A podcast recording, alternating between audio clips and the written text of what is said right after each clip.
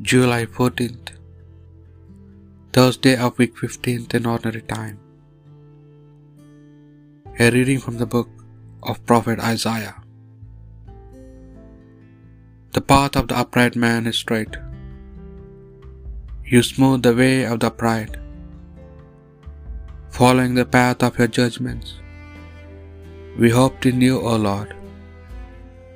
Your name, your memory are all my soul desires. At night my soul longs for you, and my spirit in, in me seeks for you. When the judgments appear on earth, the inhabitants of the world learn the meaning of integrity. O Lord, you are giving us peace, since you treat us as your deeds deserve, as our deeds deserve. Distressed, we, for, we search for you, O Lord. The misery of oppression was your punishment for us. As a woman with child near her time, writhes and cries out in her panges. So are we, O Lord, in your presence. We have conceived, we writhed as if we were giving birth.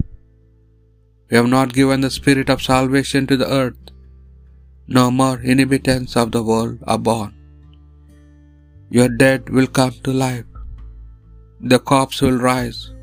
Awake, exult, all you who lie in the dust. For your dew is a radiant dew, and the land of ghosts will give birth. The word of the Lord. The Lord looked down from heaven to earth. You, O Lord, will endure forever, and your name for age to age. You will rise and have mercy on Zion, for this is a time to have mercy.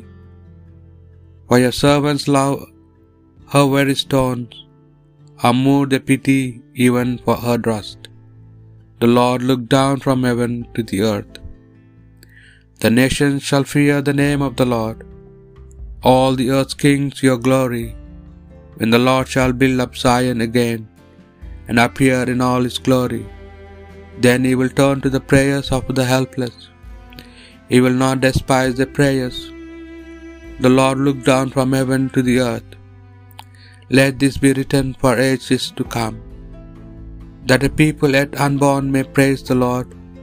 For the Lord leaned down from his sanctuary on high. He looked down from heaven to the earth, that he might hear the groans of the prisoners and free those condemned to die. The Lord looked down from heaven to the earth. A reading from the Holy Gospel according to St. Matthew.